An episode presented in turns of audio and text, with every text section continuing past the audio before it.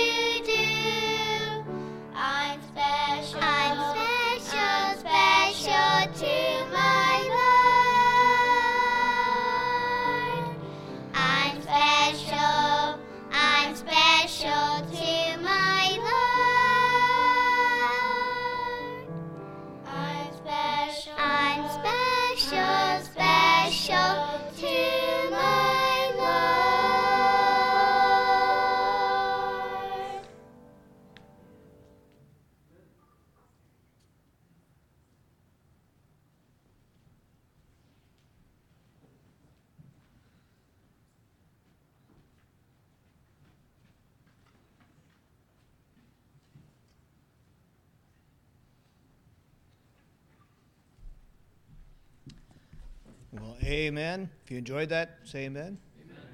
Thank you, kids. That was very nice. We got three songs. Turn to page 81.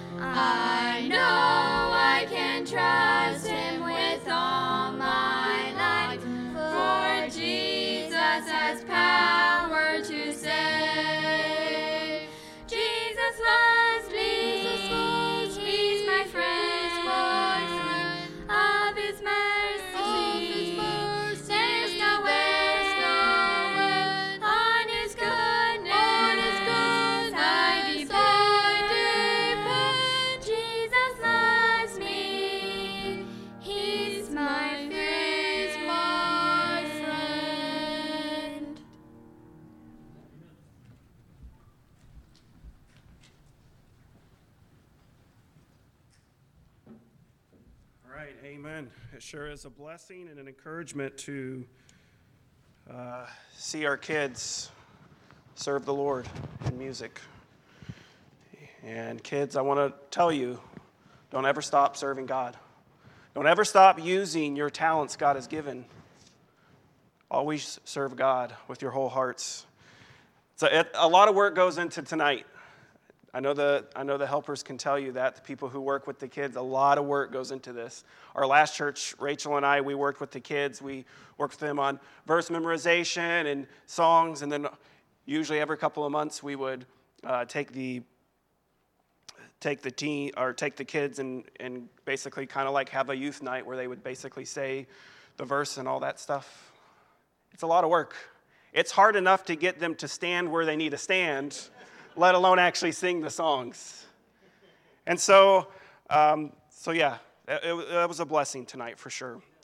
Um, I want to first start off by thanking Pastor Shirk for giving me the um, opportunity to, to preach his word, to God, uh, God's word. Um, I don't take that lightly, and I definitely appreciate the opportunity uh, to share what God has laid on my heart. Um, if you have your Bibles, would you turn to 1 Kings chapter 18? 1 Kings chapter 18. Pastor Shirk asked me about two months ago if I would bring the, the message for the next youth night, and I said absolutely. And I immediately knew what passage of Scripture I would be preaching from. There's a positive to that, there's a negative to that. The positive is I have two months to prepare the message. The problem is when you've been preparing at the same passage for two months, you have a lot more to preach than one message, right? So um, I actually practiced to see how long it would take. I won't tell you how long it took me this afternoon. I will not tell you when I went back to the computer, and I will not tell you whether I added or took away stuff. I'll let you find that out this evening. So if you have your Bibles, 1 Kings chapter 18, and we will start our reading in verse number 1. And it came to pass after many days that the word of the Lord came to Elijah in the third year, saying, Go, show thyself unto Ahab, and I will send rain upon the earth.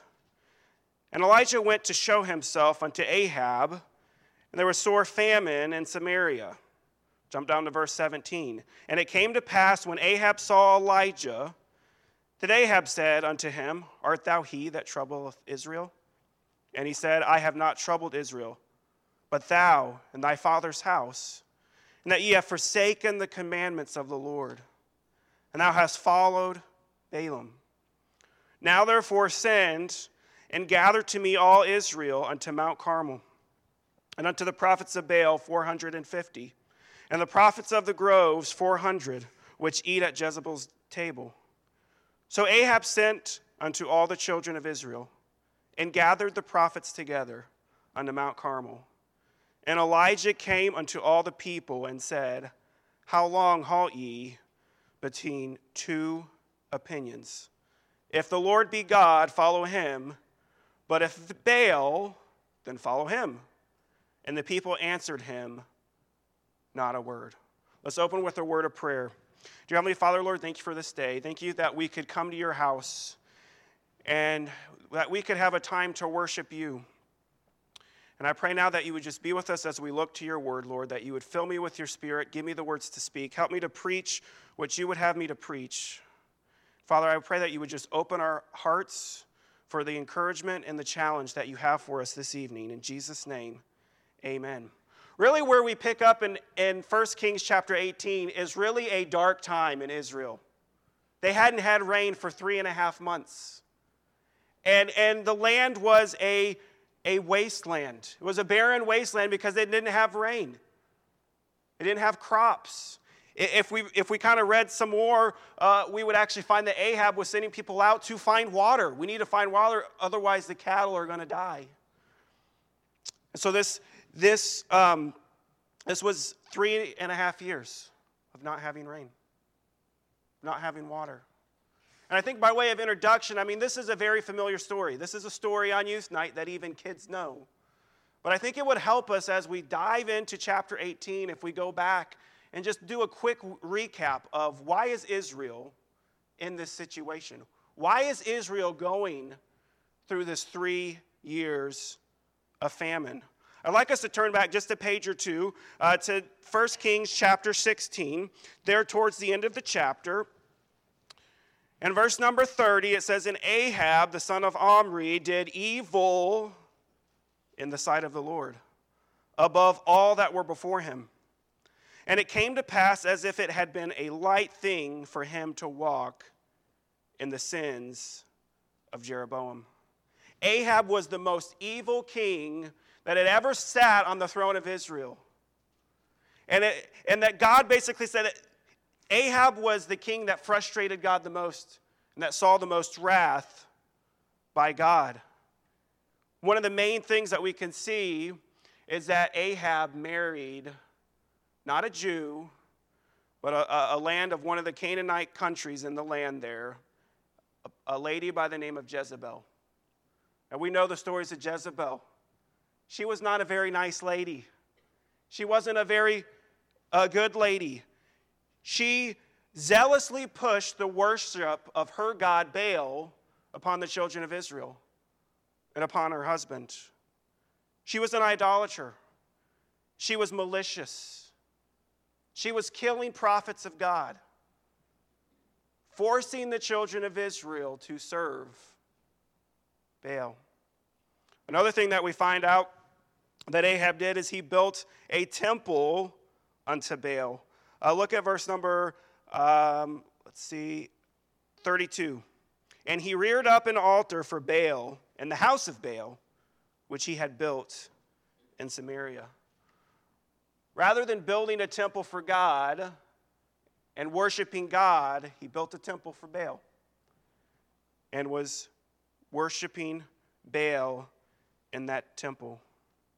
If we were to go back and we were to read Leviticus and Deuteronomy, God actually explained what would happen if the people did not obey his commandments. In Leviticus chapter 26, we read, If ye walk in my statutes and keep my commandments and do them, then I will give you rain in due season, and the land shall yield her increase, and the tree of the field shall yield their fruit. If you jump down a few verses in 18, verse 18, it says, And if you will not for all this hearken unto me, then I will punish you seven times more for your sins. And I will break the pride of your power. And I will make your heart heavy, or heaven as iron, and your earth as brass.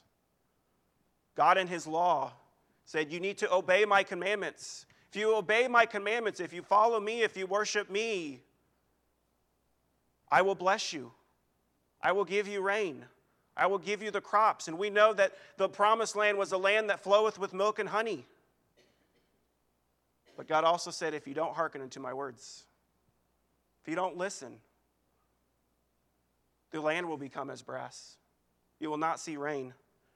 You will not see, uh, uh, you will see a famine.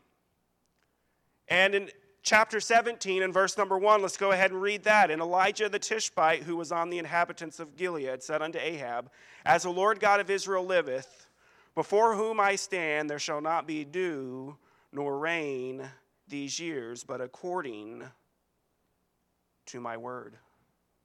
God sent Elijah to Ahab to give Ahab a few reminders and a few words of the Lord.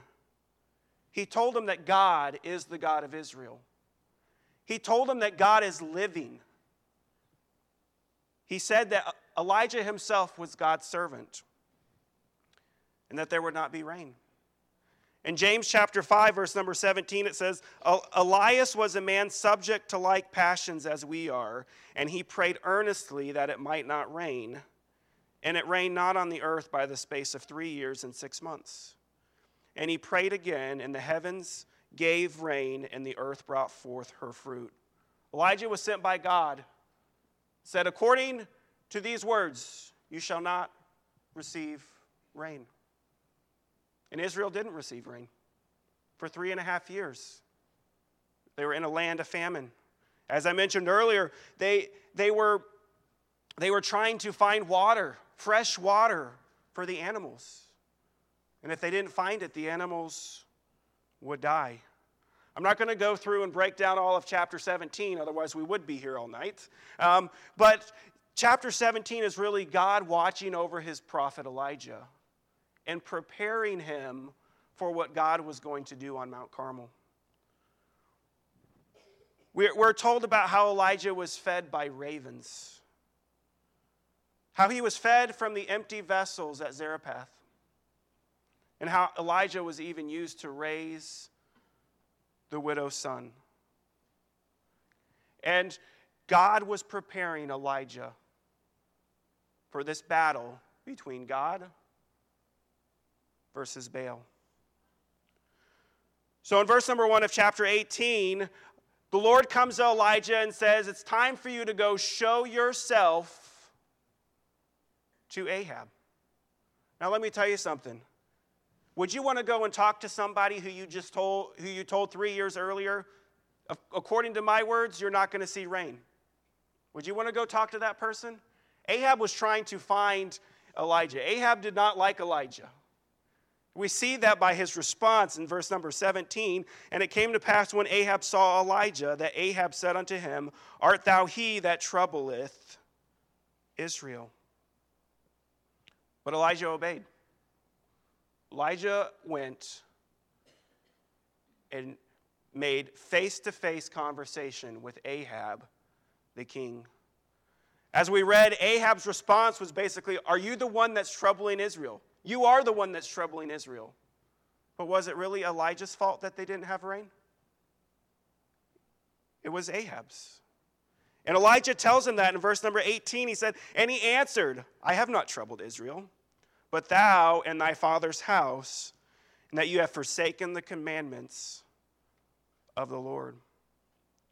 Again, it's common for us when we're in sin and we're dealing with trials as a result of our sin to try to blame others. And to try to point the finger at others, point the finger at God. But it wasn't Elijah's fault. Elijah may have been the one who gave the words, You will not see rain. But it was Ahab's sin. It was Ahab's wickedness that caused the rain to cease. So, looking down in verse number 19, it says, Now therefore, this is Elijah speaking, and gather me all Israel unto Mount Carmel, and the prophets of Baal 450, and the prophets of the groves 400, which eat at Jezebel's table. So Ahab sent unto all the children of Israel, and gathered the prophets together unto Mount Carmel. As I mentioned earlier, we're about to see the battle between God versus Baal. Mount Carmel was located near the border of Israel and Phoenicia. So it was a good place for the Phoenician god Baal to meet Jehovah, the God of Israel. And Mount Carmel was even regarded by the Phoenicians as the sacred dwelling place for Baal. So now here we are coming to the, the, the Mount Carmel to basically have this battle or basically have almost we could say a face off God versus Baal. Who is, the question we could ask, who is the true living God? So they, here they gathered 450 prophets of Baal. Good portion of the 10 tribes of Israel. They're at Mount Carmel. And Elijah starts off by saying, How long halt ye between two opinions? If the Lord be God, follow him. But if Baal, then follow him. Elijah was trying to bring the people back to God. They were really kind of going between two opinions. Are we going to serve Baal or are we going to serve God? And they were more leaning towards serving Baal. Because guess what? If they served God, guess Jezebel was after them. Jezebel was there to try to kill them, to where prophets were hiding in caves because of Jezebel. And so here Elijah is starting off by saying, You need to choose. You need to choose between God and you need to or choose between Baal. And really he was trying to point them to God. This is a common thing that happened, though, where the children of Israel did try to serve God and, and other gods. In 2 Kings chapter 17, verse number 33 says, They feared the Lord and served their own gods, after the manner of the nations whom they carried away from thence. And Elijah is pointing out, you need to choose Baal or you need to choose God. Whoever is the true living God, that is who you need to choose. Another thing that Elijah points out is that it's one prophet versus 450. If we look from a physical standpoint, Elijah was outmatched. You know, I think, I think of myself, if I was on Mount Carmel and it was me versus 450 people, physically, I wouldn't be able to win that battle. I probably wouldn't be able to win that battle versus one person, let alone 450. But here Elijah is pointing out it's one of me, 450 of you. Uh, of you. And so Elijah, throughout this whole battle, spiritual battle, is trying to give these prophets of Baal every opportunity that we could say they could win. And he would give himself disadvantages, and we'll see that. The first thing he does is he even he lets them go first. Let's read verse number 23. Let them therefore give us two bullocks, and let them choose one bullock for themselves, and cut it in pieces, and lay it on wood, and put no fire under it. And I will dress the other bullock, and lay it on the wood, and put no fire under it. And ye call on the name of your gods, and I will call on the name of the Lord. And the God that answereth by fire, let him be God. And all the people answered and said, It is well spoken. And Elijah said unto the prophets of Baal, Choose you one bullock for yourselves, and dress it first, for ye are many. And call on the name of your gods, but put no fire under it. And they took the bullock which was given them, and they dressed it, and they called on the name of Baal. So Elijah is letting them go first. He's basically saying, Build you an altar, take you a bullock, put it on the altar, start calling out to Baal. And if fire comes down and that fire comes down on that altar, we will know that that is the true living God. So here are the 450 prophets of Baal. They have their altar here. And they put the bullock on the altar. And they start crying out to Baal. And they start saying, Oh, Baal, hear us. Oh, Baal, hear us. And they're crying out. And it makes me think this isn't just one person saying, Oh, Baal, hear us. 450 men were crying out to Baal, saying, Oh, Baal, hear us. You know, it kind of makes me think to get that in our minds, how many people were actually crying out? You know, I remember when I first started working at Jasco, this was before COVID, and they would have these company wide meetings. And obviously, a company in Oklahoma, most of the people there are going to be OU fans. And so there was one company wide, meeting right before football season starts that they started doing the, the whatever the Oklahoma team does by saying, like, Boomer. Well, that was pretty weak. All right, let's try that again. Boomer. See? And so they were doing this back and forth, and like there was probably 300 to 400 people in that room, and here the, here the CEO is up in the company saying, Boomer, and everybody's, Sooner! And I'm, I'm looking around and I'm like, what are you guys doing? You guys are crazy. Like, what? Boomer sooner? What? I mean, I can't talk, right? The Clemson Tigers, one of the things we do is we have to spell out Clemson, right? We say C L E M S O N, right? We do silly stuff too, but right? Here, the, here in this in this place at work, people are crying out "Boomer Sooner," and I'm just looking around like, what What are you doing? This is crazy. Like you, you guys look so silly. You look so dumb, right? It's youth night. I don't want to use too bad of words. You, you look kind of look dumb, right? What are you doing?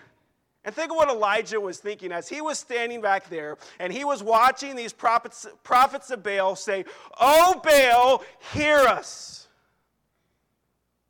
And they even began to jump up and down on the altar, right? They were jumping up and down on it, saying, Oh, Baal, hear us. Now, that wasn't a very smart thing because if fire came down from heaven, what would happen? They would burn up. But I truly believe they were almost trying to say, I will be a sacrifice too. Baal, hear us. They were willing to sacrifice their lives for Baal. And all morning they're crying out, Oh, Baal, hear us. Oh, Baal, hear us. Did Baal answer? Did Baal say, I'm here, here's some fire? No. To where Elijah was finally came over here and was like, he started to mock them and started to say, I mean, what, what's going on here? Is he asleep? Is he, is he out on a journey? Is he talking to something? Shout louder, right? And, and, and, and so the prophets of Baal are, are crying out to God to where they even began to cut themselves and to spill blood all over the altar. So Baal would hear them. But Baal didn't hear them. There was no response. And all day they cried. And all day they jumped up and danced around and looked like a bunch of silly people. And Baal did not respond.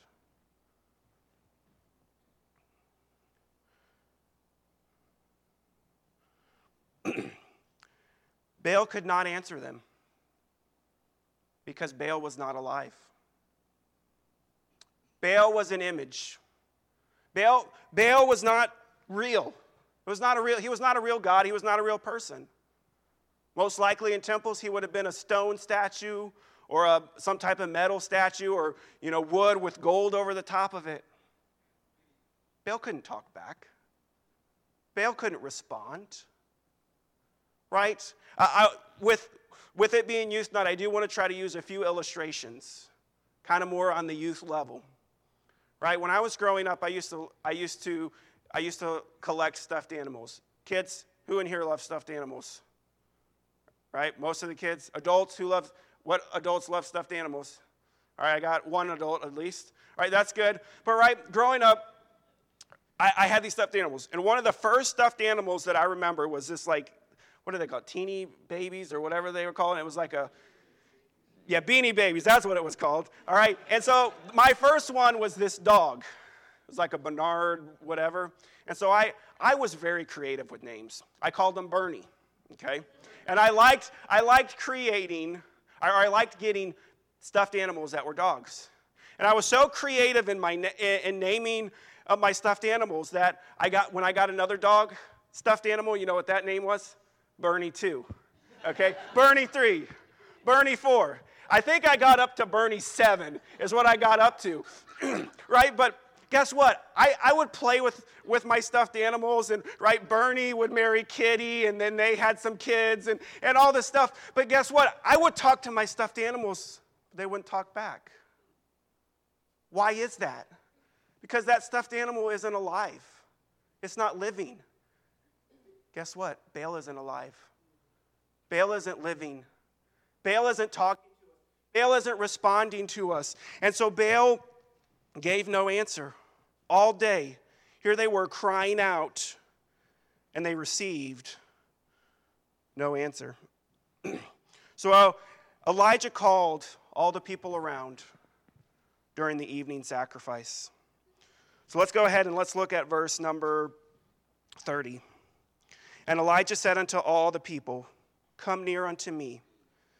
And all the people came near unto him. And he repaired the altar of the Lord that was broken down. And Elijah took 12 stones, according to the number of the tribes of the son of Jacob, unto whom the word of the Lord came, saying, Israel shall be thy name. And with the stones he built an altar in the name of the Lord and he made a trench about the altar, as great as, as would contain two measures of seed. And he put the wood in order, and cut the bullocks in pieces, and laid him on the wood, and said, Fill four barrels with water, and pour it on the burnt sacrifices on the wood. And he said, Do it a second time. And they did it a second time. And he said, Do it a third time. And they did it a third time. And the water ran round about the altar, and he filled the trench also with water. So here Elijah comes. And one of the significant things is Elijah didn't just build this new altar, he wasn't trying to introduce a new religion. He was trying to point the children of Israel back to the God that their fathers served. And so he repaired the altar and he used 12 stones And that's significant because at this point the, there was the divided kingdom. You had your northern 10 tribes, you had your southern two tribes. Right? So Elijah was trying to signify you shouldn't be divided. And he builds his altar. And he puts his bullock on top of it. And like I said earlier, this wasn't, Elijah was constantly trying to do things to make it harder for himself and to make it easier on the prophets of Baal. To where he basically had the people come and pour 12 buckets of water on the altar. Now we know that water and fire don't mix well. What do firefighters use? They use water. Now, if you like the Andy Griffith show and Barney Fife, right, he likes to say you fight fire with fire, but guess what? You don't fight fire with fire, you fight fire with a hose, right? And so he was pouring, Elijah was making it harder on himself, but I also believe one of the things that he was trying to, to do was he referred to it earlier where he was saying, don't put any fire under it. He was trying to show the prophets of Baal and the Israelites that were there that this isn't some magic trick that I'm doing. This isn't some secret thing that I, I hit a fire underneath it. He wanted them to know that it was truly God. And so when Elijah had finished um, gathering his altar together and repairing it and putting the water over it, he began to pray. Look at verse number 36. And it came to pass at the time of the offering uh, of the evening sacrifice that Elijah the prophet came near and said, Lord God of Abraham, Isaac, and Israel, let it be known this day that thou art God in Israel, and that I am thy servant, and that I have done all these things at thy word. Hear me, O Lord.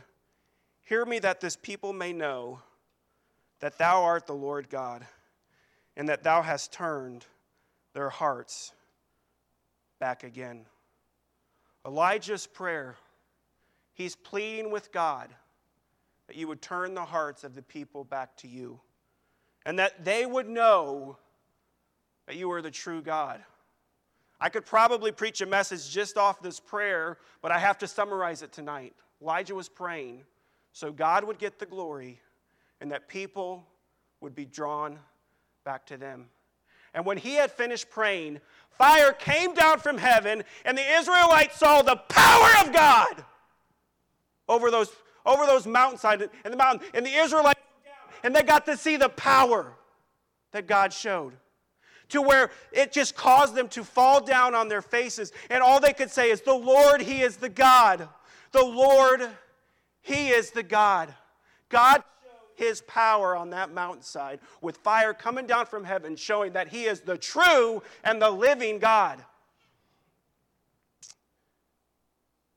And, it, and the Israelites knew the Lord, he is the God. The Lord, he is the God. And so we see this fire from heaven. God uh, used fire from heaven uh, multiple times if you read through the Old Testament. Uh, we're not going to uh, read those uh, due to sake of time, but really uh, the two main passages I want to go to is where David and Solomon both saw fire come down on the, on the, on the altars. And so the fire from the Lord came after the altar had been restored. When the altar is neglected, the fire goes out. Man's work is to repair the altar, provide the offering God lights the, fall, the fire. The children of Israel, they weren't serving after God to where the altars were broken down. And Elijah had to build the altar and he had to repair it. And when he repaired it, um, fire came down. You know, the children of Israel, they were, they, were, they were balancing between two separate positions. Are we going to serve God or are we going to serve Baal? And I think oftentimes we as Christians, we may not try to serve Baal, but we, we let things come into our life that take the place of God. Matthew 6, verse 24 says, No man can serve two masters, for either he will hate the one and love the other, or else he will hold to one and despise the other. You cannot serve God and mammon. Another thing that we find out through this fire is the fire of the Lord came in response to faith and prayer. You know, if you think about Elijah, the faith it took for him to stand before 450 prophets of Baal, the 10 tribes of Israel, that he had the faith, that he knew what God would do. He knew God would send fire from heaven. And how he was able to stand up and even mock them because he knew what was going to happen. He knew that Baal wouldn't be able to answer, but he knew God would. And he had faith and prayer, and he was able to see a great work. And immediately God answered by fire. Through the fire, God showed he was the true and living God. Jeremiah 10, verse 10 says, But the Lord is the true God. He is the living God and an everlasting King. At his wrath, the earth shall tremble, and the nations shall not be able. Uh, uh, I'm sorry, let me say that again. And the nations shall not be able to abide his indignations. So, kind of in closing, in summary tonight, I've entitled the message, We Can See Victory Through the Power of the Living God. You know, if you look around at other religions, the Buddhists, the Muslims, the Hindus, even the, even the Catholics, and how they pray to Mary, it's all very, they, they have their rituals. They have their prayers that they have to quote. They have all their things that they have to do. There's times, times of the year where they have to, to go on special diets where they can either only eat fish or they can't eat meat and they have to fast and to do all these things. And it's a ritual. But guess what? The God we serve is not serving, we don't have rituals that we do. We can have that relationship with God. That separates us apart from any other religion. For, I mean, first off, we serve the true and living God, first off, but we have that relationship. But I think a lot of times we struggle with having that daily relationship. When we, when we come to church, a lot of times when we sing, are we really singing out to the living God? You know, I've been churches, I was in a church a couple years ago, and you walked in, and the song service started, and it was like, I feel, I've never been to a Catholic church, I've heard about the services, but it's like, I feel like I'm in a Catholic church right now. It was like people were not singing out. People weren't singing out to the Lord, and it was just like, it was like everybody was going through the motions. When we come to church, are we singing out to the God? Are we singing out to the living God? When people walk in the door of this church, can they tell that we are a church that serves the living God? We need to make sure that we're not dead Christians, but living Christians. And it's kind of interesting. Pastor Shirk has kind of made some comments the last few weeks that I'm like, that kind of goes along with my message. That kind of goes along with my message. You know, Pastor Shirk, I think it was two weeks ago, talked about Christians being asleep and not really having much of a walk with God because they're sleeping. Why would we sleep when we serve the living God. And so it's just kind of interesting that here two months ago, God laid this passage on my heart. And the weeks leading up to me preaching the word, things are being said in services. Even a testimony was given uh, last Wednesday night about their prayer life and how they're trying to talk more about to God like He's a friend, like He actually hears us. I think a lot of times in our prayer lives, we just go through the motions. We just read through a prayer list and we don't, we're not even thinking about what we're doing. We're not even thinking about that we're truly talking to a living God. So I, I kind of want to break it down into two points here. The first thing is maybe some, some encouragement or some challenges for us. Like Elijah repaired the altar, we need to repair our temple. 1 Corinthians chapter 3 verse number 16 says, "Know ye not that you are the temple of God, and that the spirit of God dwelleth in you? If any man defile the temple of God, he, him shall God destroy, for the temple of God is holy, which temple ye are." Our body is the temple of God.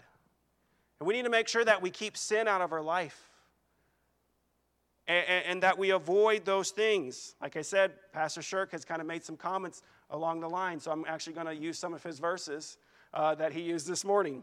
Colossians 3 5 says, Mortify therefore your members which are upon the earth fornication, uncleanness, inordinate affection, evil consciousness, and covetousness, which is idolatry.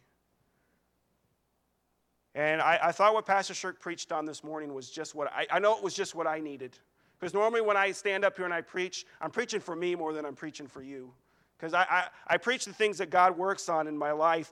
And, and the way that we can really let God serve in our lives like we are the, we serve the living God is exactly what Pastor Shirk talked about this morning in Colossians 3, verse 16 says, Let the word of Christ, Christ dwell in you richly.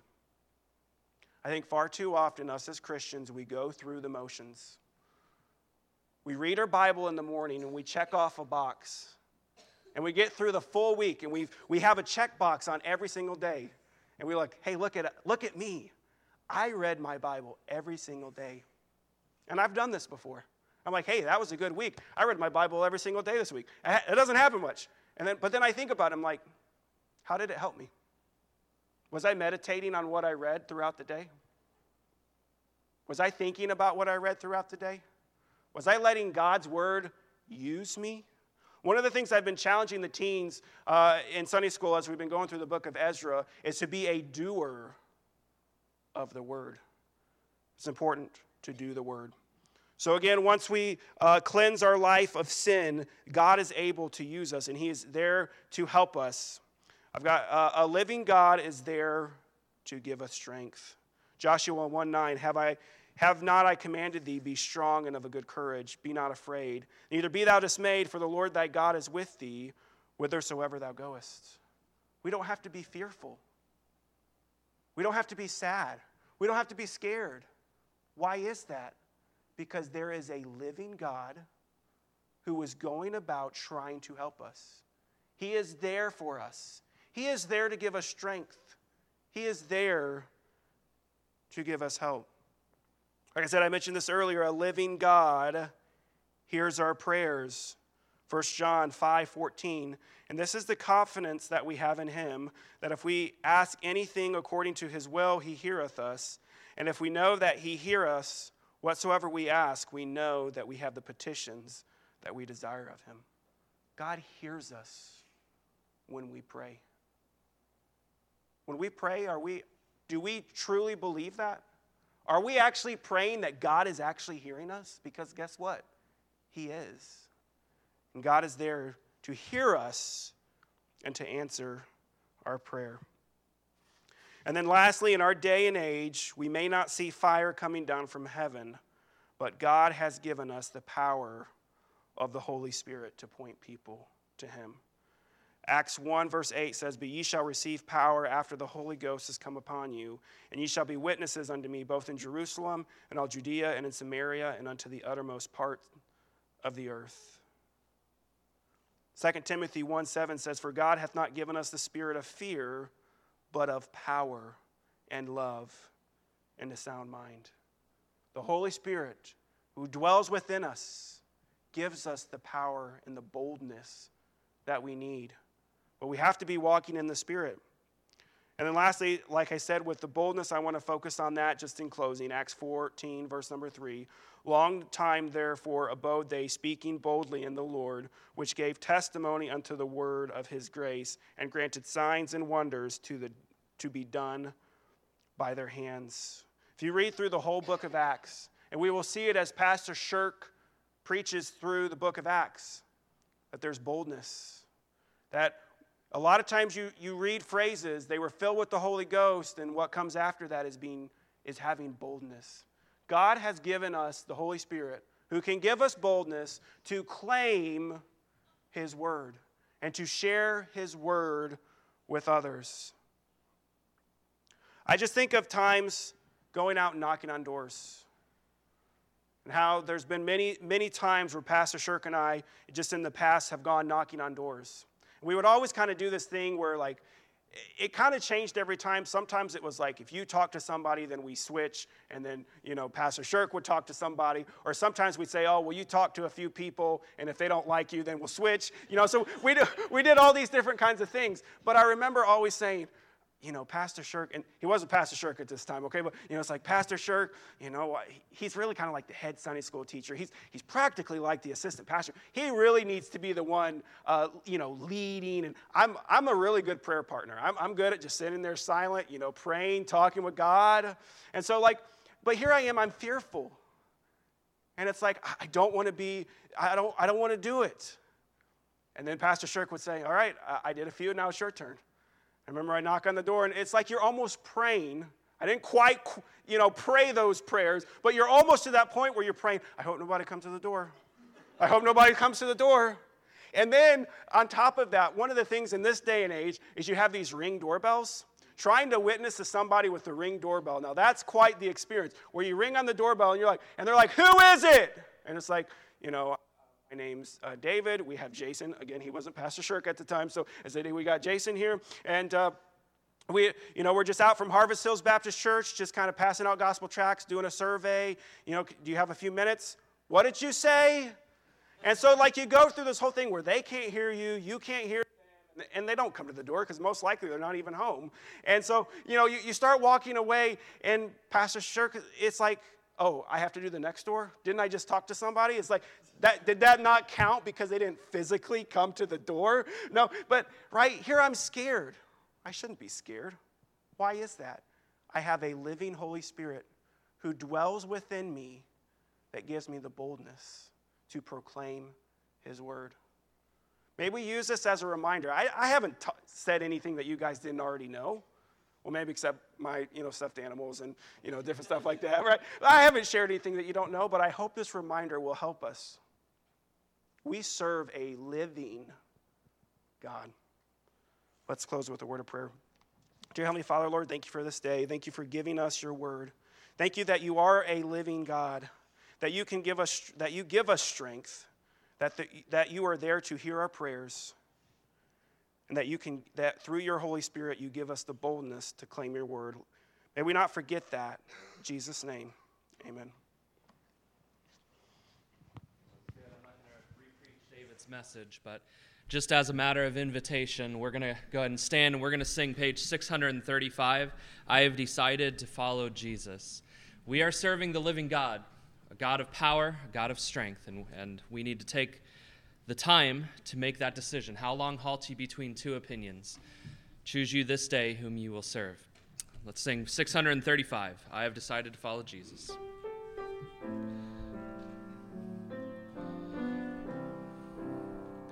I have decided to follow Jesus. I have decided to follow Jesus. I have decided to follow Jesus. No turning back, no turning on the second verse. The world behind me, the cross before me. The world behind me, the cross before me. The world behind me, the cross before me. No turning back, no turning back. Okay, Mr. Tillman, do you mind closing us in prayer this evening?